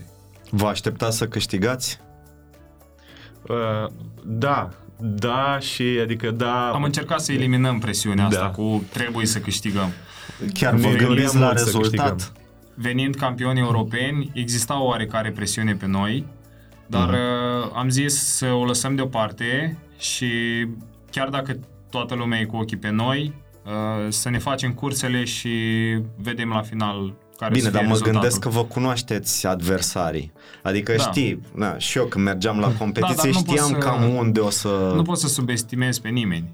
Pentru Asta că e așa cum clar. am Că nu apărut știi. eu cu Marius uh, anul acesta, așa putea apărea o altă echipă. Mhm, mhm, e Uh, interesant. Cum gestionați eșecul? Pentru că mă gândesc că nu toate concursurile, sau poate mă înșel, toate concursurile ale voastre au fost un succes. Tu nu că da. Nu.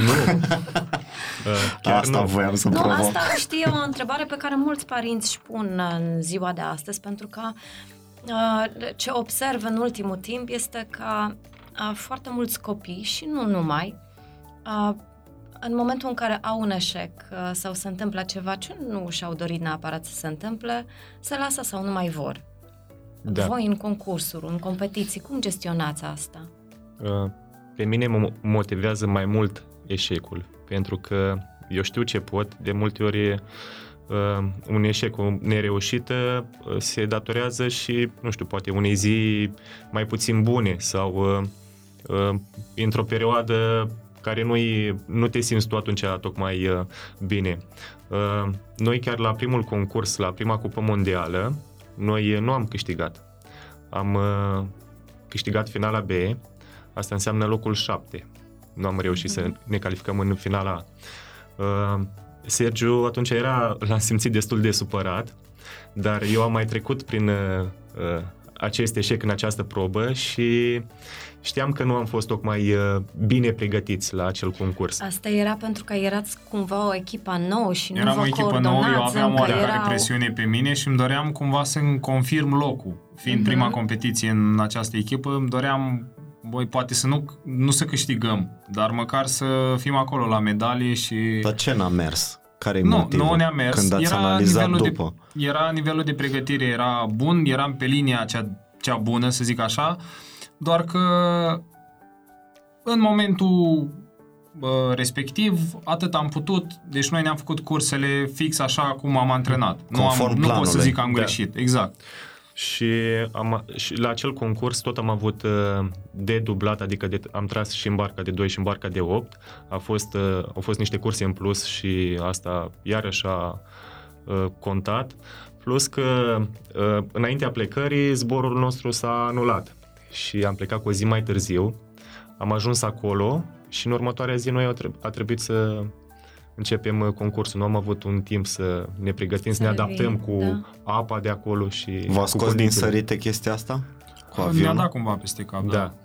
Fiindcă Pentru că noi, mi în se general, pare foarte important să știi să managuești exact situațiile astea care nu depind de tine și aș vrea să vă întreb la ce v-ați gândit. Ok, ești un car de nervi pentru că ceva nu merge, tu ai plănuit cumva și un factor extern a apărut, ți-a schimbat traseul.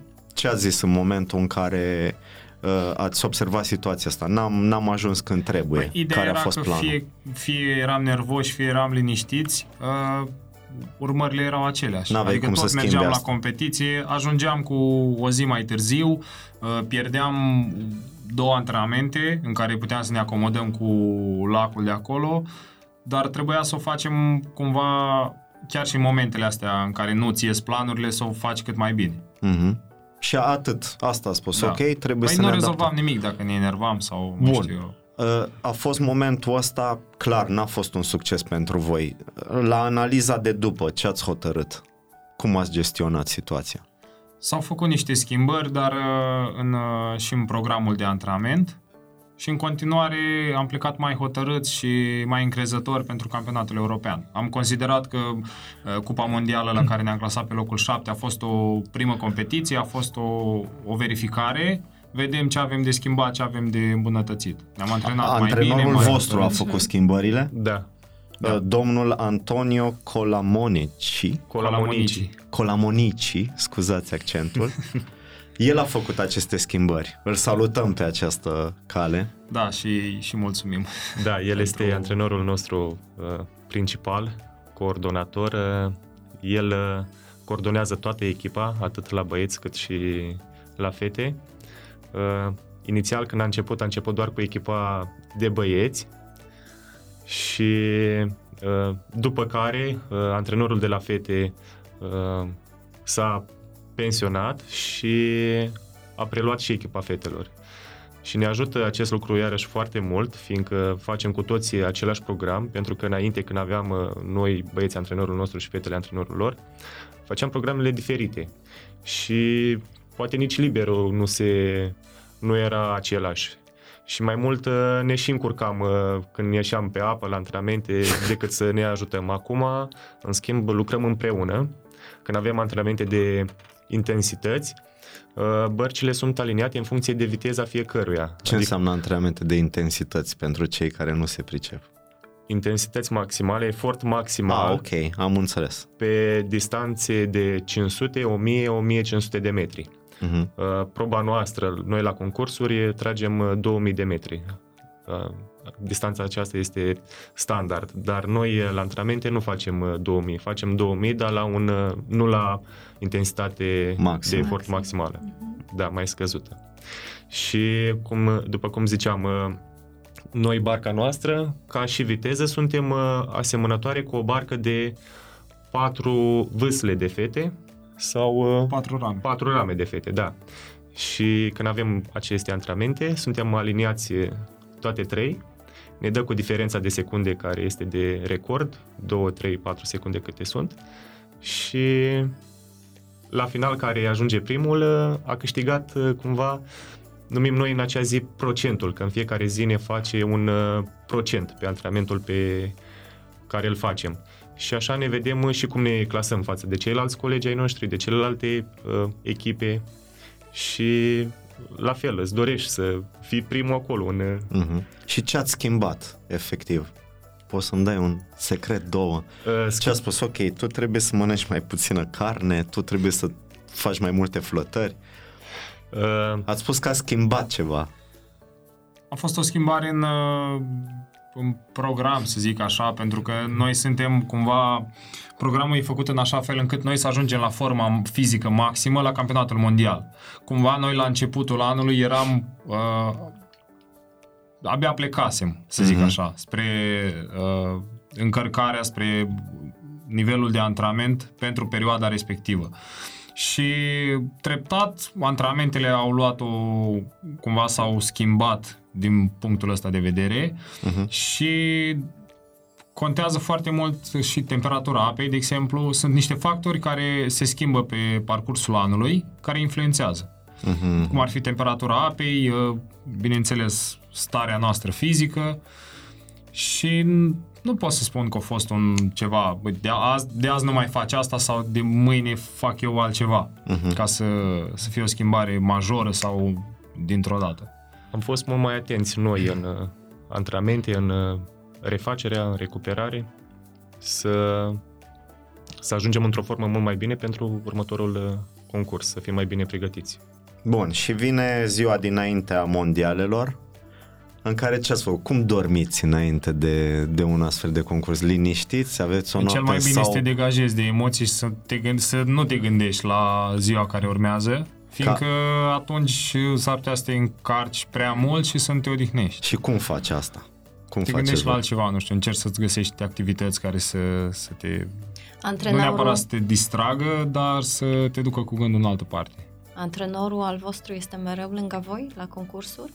La concursuri, da, este tot timpul uh, cu noi prezent uh, și ne ajută foarte mult, mai ales înainte de fiecare cursă. Uh, adună echipa, uh, echipa de 2, de 4, cum sunt, nu toată echipa, și ne vorbește, ne spune uh, ceea ce avem noi de făcut în uh, cursă. Uh, el niciodată nu ne-a trimis pe apă să mergem să câștigăm medalii sau să le luăm uh, medaliile. El uh, tot timpul a zis să nu ne interesează medalile, noi mergem acolo să ne distrăm, să facem uh, ceea ce am învățat în antrenamente. Cursa pe care noi am pregătit-o tot anul în uh, antrenamente, să facem cursa perfectă. Asta face ca să ne ia puțin presiunea de Presiune, pe da, da, umeri, da. da, și chiar dacă uh, vede că e puțină nevoie, nu știu, să ridice puțin adrenalina în tine, uh, te face în așa fel încât să, să fii cum uh, trebuie, pregătit. De câți uh, ani sunteți as- antrenați de, de ei? De la în început? 2016, din decembrie. Mhm. Atunci a venit Uh, Antonio. Eu recunosc că antrenorul al meu mi-a schimbat viața uf, 100% și o să fiu mereu recunoscătoare pentru, pentru acest lucru. Uh, Era o persoană care a avut un input extrem de mare și în felul în care am fost ca sportiv, dar și ca om. Uh, Mă gândesc că și la voi este la fel. Trebuie să aveți o încredere maximă în acest om. Da. Nu vi s-a întâmplat unor să vă gândiți, a, din nou mă pune să repet mișcarea asta, din nou asta, repetitivitate, a, știu asta deja, a, poate schimb antrenorul, poate cineva, nu știu, mă ajută mai mult. Nu La v-a început, trecut când a gândul venit asta? uh, Antonio la lot, clar nu prea avut încredere din partea noastră și eram sceptici, mm-hmm. însă pe parcursul anilor și treptat au început să apară rezultate, bineînțeles așa, ne-a câștigat încrederea și deja nu ne mai, nu mai punem la îndoială programul lui, mm-hmm. adică știm că, băi, e greu, dar trebuie să-l facem pentru că o să iasă treaba, treaba bună la final. Deci v-a câștigat încrederea da, prin da, rezultate. Eu da, sunt da. sigur că la concurs voi fi în forma cea mai bună. Nu Am avem dubii că ajungem acolo și nu mai putem sau nu reușim da. să facem cât ține, cât ține de antrenor și cât ține de voi? Că e interesant, dar ai încredere în program pentru că știi că vei livra. Da. Dar poate că e și la tine problema sau nu se pune problema așa. Uh, el când a venit, în primul rând la noi a schimbat mentalitatea, pentru că noi nu mai aveam încredere în noi. Uh, eu cel puțin uh, terminasem uh, în acel an, în 2016, Jocurile Olimpice de la Rio de Janeiro. Am venit atunci ultimul și eram foarte dezamăgit de, de acel loc și mă întrebam în continuare ce fac, pentru că am fost atunci o perioadă în care nu am avut rezultate. Uh-huh. A venit antrenorul italian, a venit cu un uh, alt plan de pregătire, cu idei noi și asta mi-a uh, atras atenția și am zis hai să-i dau uh, o șansă să văd ce, uh, ce vrea să facă cu noi.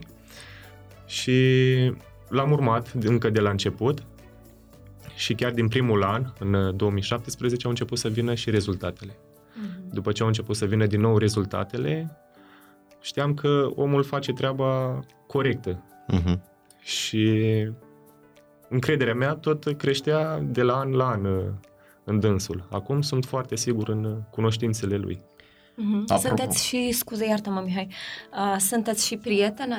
Eu, de exemplu, uh, uh, vă spun așa, din punctul al meu de vedere și ca antrenor acum, simt că în momentul în care uh, nu câștig încrederea unui copil, nu câștig o parte din iubirea lui, Uh, copilul asta nu mai, nu, nu dă randament, adică nu, nu, nu, nu face 100% uh, și simt așa că uh, cumva există o frână în, uh, în potențialul al lui. Uh, sunteți și prieteni cu antrenorul al vostru, adică știe lucrurile din viața al voastră, nu știu, personală, privată, ce se întâmplă, ce merge bine, nu? Uh, Sau e strict o relație așa, profesională, in, profesională. intră la antrenament și îți pune 100 de flotări?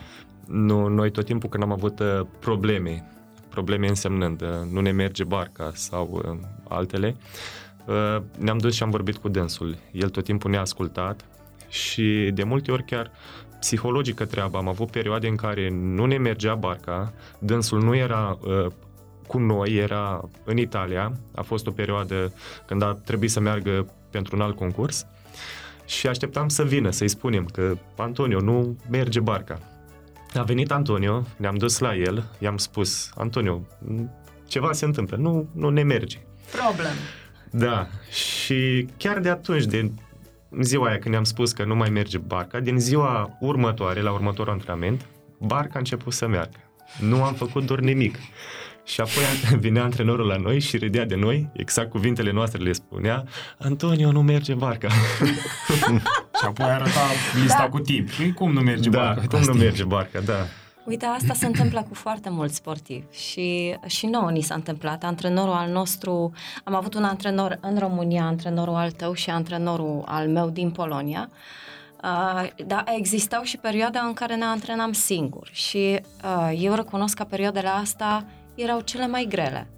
Pentru că e greu să se gestionezi nu numai ce ai de făcut, dar și psihic e foarte da. dificil. De asta e bine să ai lângă tine de fiecare dată o care persoană. să te susțină, exact. să te ajute, pentru că sunt momente când nu mai poți efectiv și ai nevoie de cineva care să te împingă de la spate. Da, și el da, e da. și un foarte bun uh, psiholog. Pe partea psihică este foarte, foarte bine. Este foarte bine. Mm-hmm. Chiar, uh, uh, să zic așa, o povestioară, în 2018 uh, eram uh, în barcă cu celălalt coleg, cu Ciprian, și înainte cu mai puțin de două săptămâni de campionatul mondial, uh, ne-am ciocnit pe lac cu o altă barcă.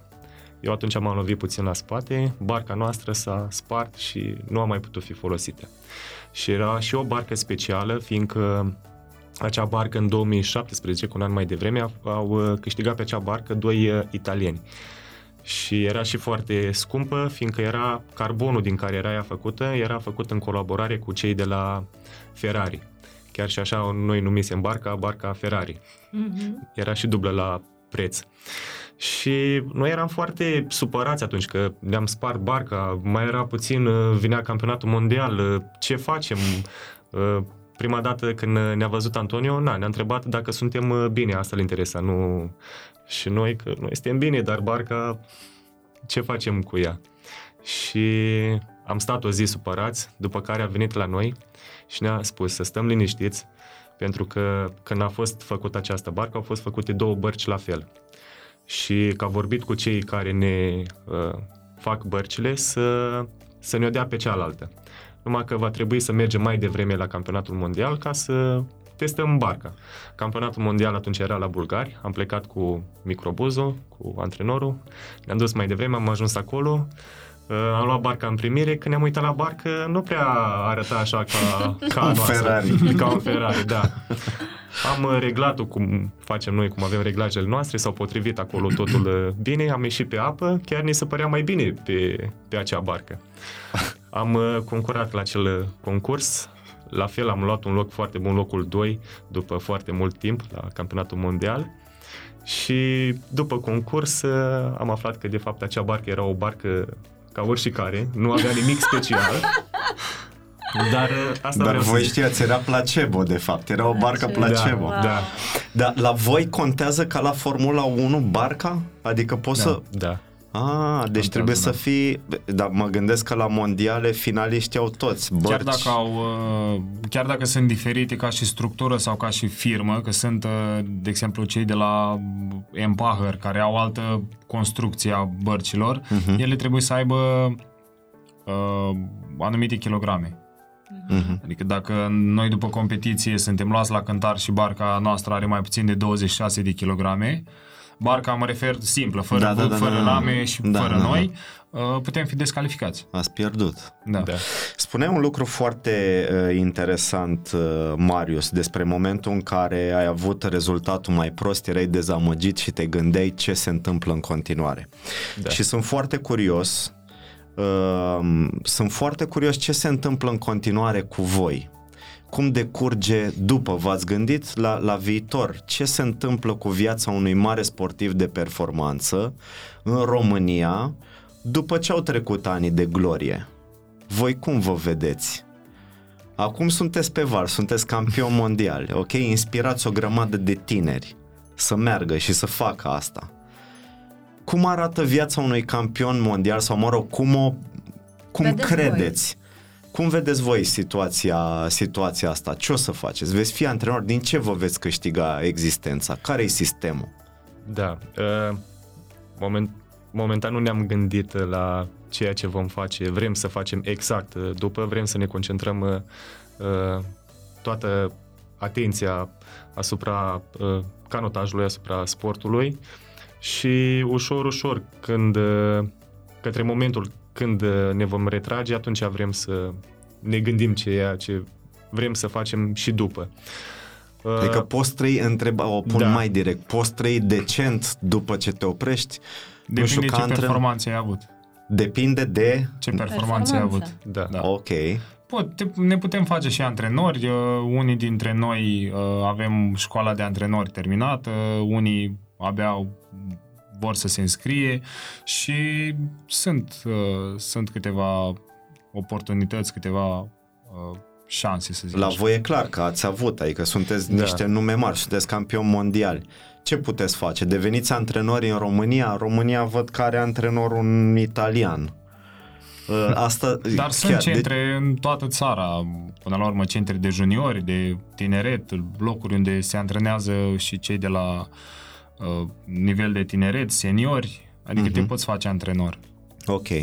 Și e în regulă, adică ai antrenor, un salariu... profesor de sport, acum depinde de viziunea fiecăruia și ce vrea să facă. Bine, profesor ideea de e- sport, sincer, uh, nu știu dacă... Da, nu știu, eu nu m-aș vedea profesor Să de mergi sport. la o școală și să fii profesor de la sport? cât de mare La cât performanță experiență? ați făcut? Adică, Adică eu tot, mă uit tot la respectul, școală, tot da, respectul pentru profesorii de sport, că până la urmă ei sunt foarte importanți, Da, că ei clar. ne, adică au un rol esențial. Profesorii de, de sport din școală, după mine, sunt niște eroi, Eroi, pentru da. că sunt Da. cei care inspiră pe uh, tineri să meargă la sportul de înaltă performanță, dar eu mă gândesc că totuși respectând, exact cum spuneai tu, nivelul la care ai ajuns, ar trebui cumva poate să începi să te adresezi unei elite, adică să nu faci chiar preselecția. Mă gândesc, nu știu, așa e sau nu? Trebuie să o iei de la început, Aș de, putea de spune jos. că eu până acum m-am cam lăsat dus de val, așa. Am, am lăsat lucrurile să curgă în ordinea firească a lor. Mhm. Ce, a vreau, ce a vrut Dumnezeu să se întâmple cu mine, cam asta s-a întâmplat. Mhm. Și mai am o chestie pe care mă bazez, o vorbă de la noi din Bucovina, ce ți-ai scris, în frunte ți-ai pus.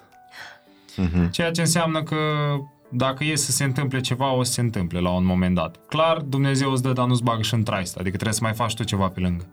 Crezi în Dumnezeu? Da. Amândoi credem, da.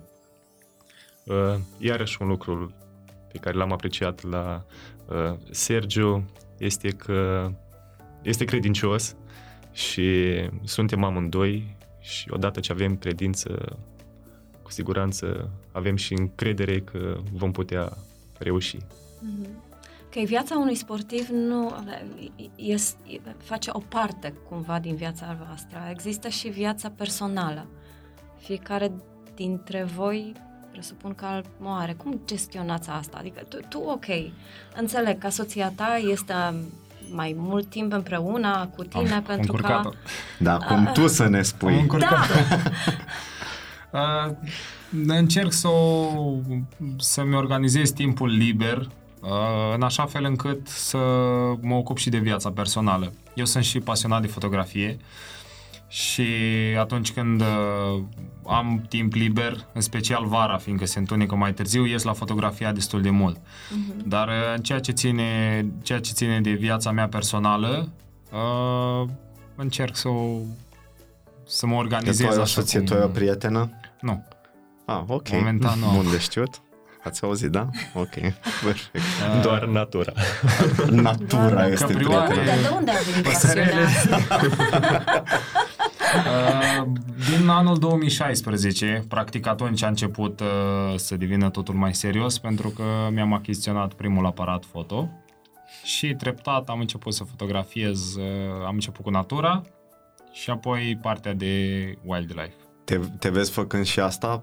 Am avut La în nivel anul profesionist? 2019 o expoziție, în Ah. anul 2020 am avut prima expoziție foto virtuală din România, Mhm. din cauza pandemiei nu am putut organiza una în carne și oase și anul acesta am avut un proiect care se numește Aripi uh, în care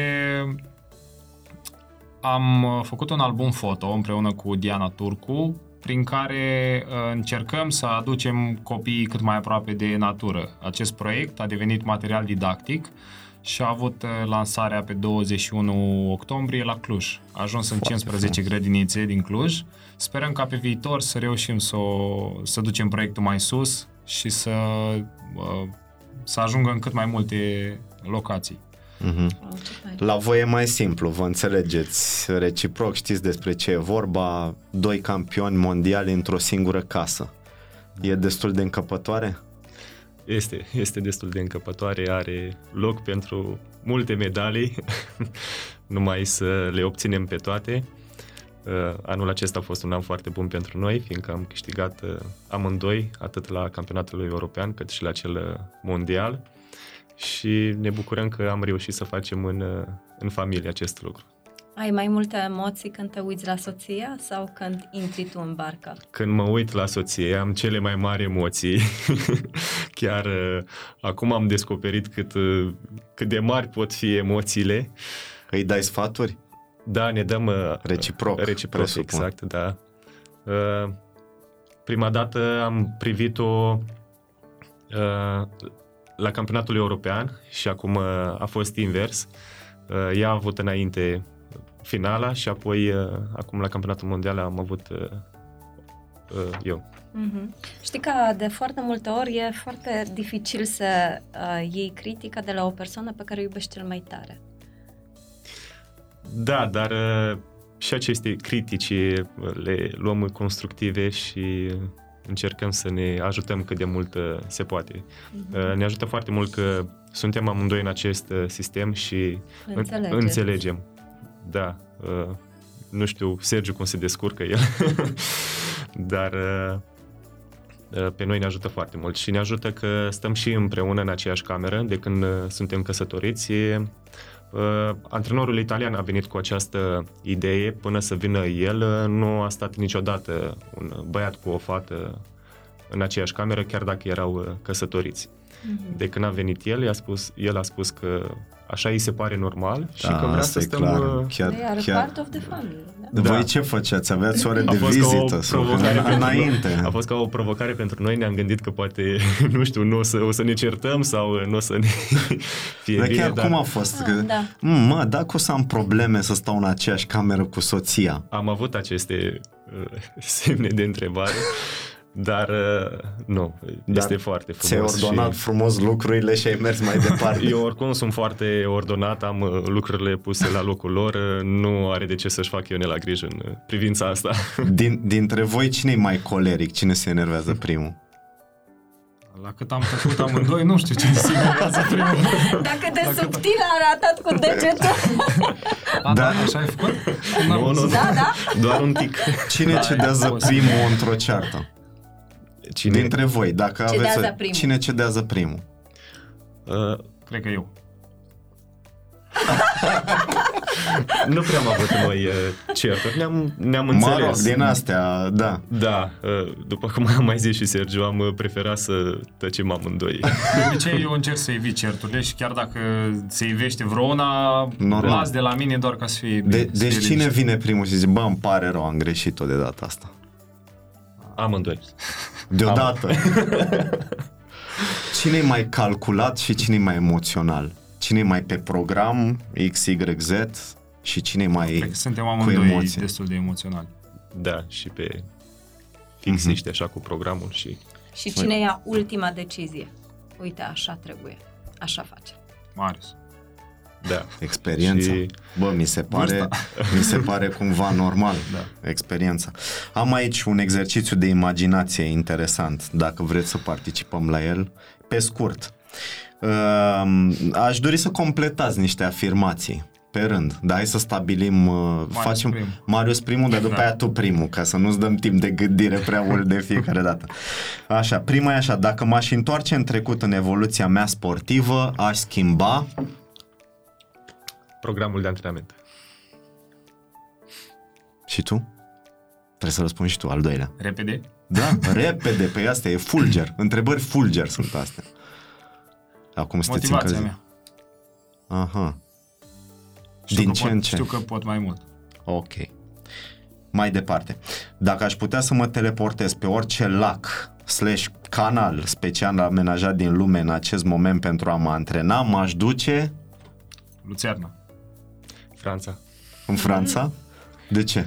Uh, am participat în 2015 la un campionat mondial acolo, pe un lac, Agubelet, un lac foarte frumos, o apă de o culoare nemai întâlnită. Eram foarte fascinat de acea apă când eram, parcă nu eram pe o apă, efectiv. Mhm.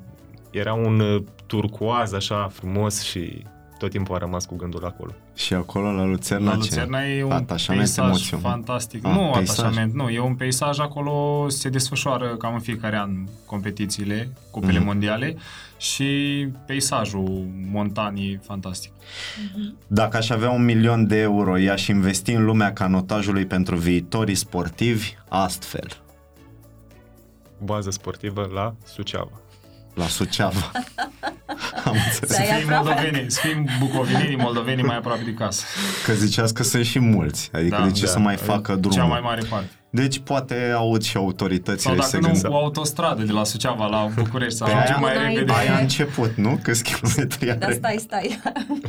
nu s-a terminat. Sau- Un kilometru era Sau frumos. altceva care ne-ar ajuta pe noi foarte mult, uh, Bine, nu știu dacă e suficient uh, un milion de euro uh, o pistă olimpică. Mm-hmm. Dacă aș putea lua masa cu orice personalitate sportivă din lume, aș alege pe... Cristiano Ronaldo. Și? Eu nu le-am cu fotbalul. Adică nu... Oricine. Sunt, Oricine. Oricine din sport. sunt a- așa multe nume încât mi-e greu N-ai să... Cu mine. Cu tine am Cu luat- el? Luați masa în fiecare zi de trei ori pe zi? Așa, hai să facem alt exercițiu. Dacă aș lua o pauză de canotaj pentru șase luni, m-aș concentra pe... Fotografii. Călătorii. A, îți place să călătorești? Interesant. Unde? Unde visezi să mergi? Uh, oriunde. În uh, întreaga lume, fiindcă să încerc experiențe noi Uh-huh. din toate locurile. Dacă, dacă aș putea fi prezent la un moment istoric din trecut, care ar fi acesta? Moment istoric. Unde ai fi vrut să fii și n-ai putut.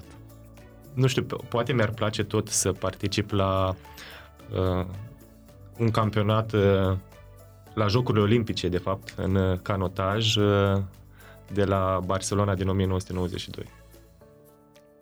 Au fost speciale? Da, au fost uh, speciale, au fost foarte multe medalii și uh, Medalii pentru România? exact, da. Cine? Uh, au fost uh, atât și la băieți cât și uh, la fete medalii. Uh, cred că și doamna Elisabeta atunci a, mai mult ca sigur a uh, câștigat, fiindcă ea este sportiva cu cele mai multe medalii la canotaj, uh, medalii olimpice, 5 la număr. Am avut șansa să o cunosc și o salut cu drag. E o persoană incredibilă, o persoană extraordinară. A- Atâta emoție și e atât de cinstită în a o exprima. Și uh, chiar am văzut uh, zilele trecute un uh, video de pe canalul Federației de Canotaj cu ziua în care voi ați câștigat uh, Da, campionatul da, da. mondial. Doamne, Da. cum se exprima acolo și cum se ruga și Se implică a apărut foarte. cu un bănuț pe care e E la superstițioasă. mine bănuțul ăla. E la tine? L-am aici, l-am pus bine și mi-a zis doamna Elisabeta că dacă îl pierd am încurcat. Uite-l mă, deci, am, deci Are bănuțul unul. ăsta, dar știi, știi, e fix bănuțul de la... Da, e polonez. Este polonez. Ah, Jeden un- groș. Ah, ok, e bănuțul uite, pe care uite, l-a găsit vezi? doamna, doamna Am, Lipă am cu o piele seară de înainte. găină, e- nu e nimic întâmplător și eu cred foarte puternic în, în chestia asta și vedeam că dânsa a găsit cu o seară înainte bănuțul Da. ăsta, n-a spus nimic și după aia știam eu, uite, ăsta e un semn, Uite ce am știi? găsit, da, mi l-a Uite arătat ce și mi l-a chiar- dat după finala. Ah, campionatul ce mondial. frumos, ce frumos. Chiar în ziua finalei uh, ne-am întâlnit cu dânsa la cortul uh, nostru înainte de uh, cursă și m-a chemat la dânsa și mi-a arătat uh, uite ce am găsit și i-am spus dați-mi să văd, m-am uitat Ah, așa ce pe ți-a bănuț. zis? Ah, Da, interesant. m-am uitat uh, pe bănuț și zic, a, scrie men's pair, adică proba noastră. și Vă ajută și ea? Vă dă sfaturi? Da, da, ne susține în totalitate. uh, Tot timpul când avem nevoie, apelăm la dânsa și ne ajută cu... Da, e, un, e o persoană foarte importantă în ceea ce privește organizarea și conducerea federației. Adică se luptă pentru noi Să în știi orice că moment. asta am Da. simțit urmărind acest video. Mi s-a părut că sunteți o mare familie acolo și că vă Da. încurajați și că e energie foarte bună. Și chiar mă gândeam, zic, "Ui- uite cât, cât de frumoasă e energia care s-a creat acolo și e clar că e, sunt, e, ea e una dintre vinovații Da, da, da, responsabili da. pentru, pentru chestia asta atât de frumoasă. Acum, uh, podcastul nostru se cheamă uh, Eu la puterea tu, pentru că noi doi uh, credem foarte puternic că uh, succesul nostru în viață uh, depinde foarte mult de relațiile pe care le avem cu ceilalți și de chimia între doi oameni. Și aș vrea să, să încheiem în felul următor. Aș vrea să ne spuneți fiecare uh, trei lucruri esențiale pentru ca o relație ca a voastră de, de parteneri, de sportivi și nu numai să funcționeze. Ce credeți voi că este esențial pentru ca o relație să funcționeze bine și eventual să ducă la performanță și succes? Da, încep eu. Uh, primul lucru, comunicarea. Comunicarea. Da, atâta timp cât este o comunicare, uh, știi uh, problemele celuilalt sau uh, uh, ale bărcii, să zic uh, așa. Uh, răbdarea și perseverența. Vorbind din uh, experiențele pe care le-am trăit cu Marius uh, anul acesta, consider că răbdarea, înțelegerea și comunicarea sunt uh, trei cuvinte cheie. Pentru că de fiecare dată când uh, am avut o neînțelegere, am comunicat. Atunci când uh, eram nerăbdători, unul dintre noi, celălalt uh, se tempera și așa am reușit să ajungem la aceste rezultate fabuloase. Deci, Elvira, răbdare, Răbdare.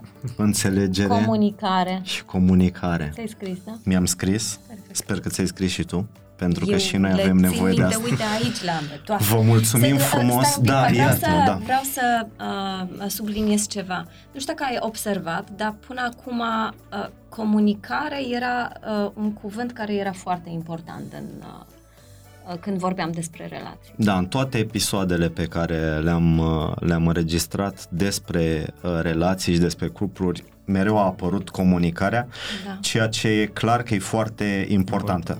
Repet, notez, răbdare, înțelegere și comunicare. Vă mulțumim frumos pentru Mulțumim exemplul frumos. vostru. Uh, Vă felicităm din toată inima, suntem mândri și onorați că am stat la acea masă cu voi. A fost uh, o reală plăcere uh, și nu vă mai ținem pentru că știm că la ora 13 fix aveți masa. Masa.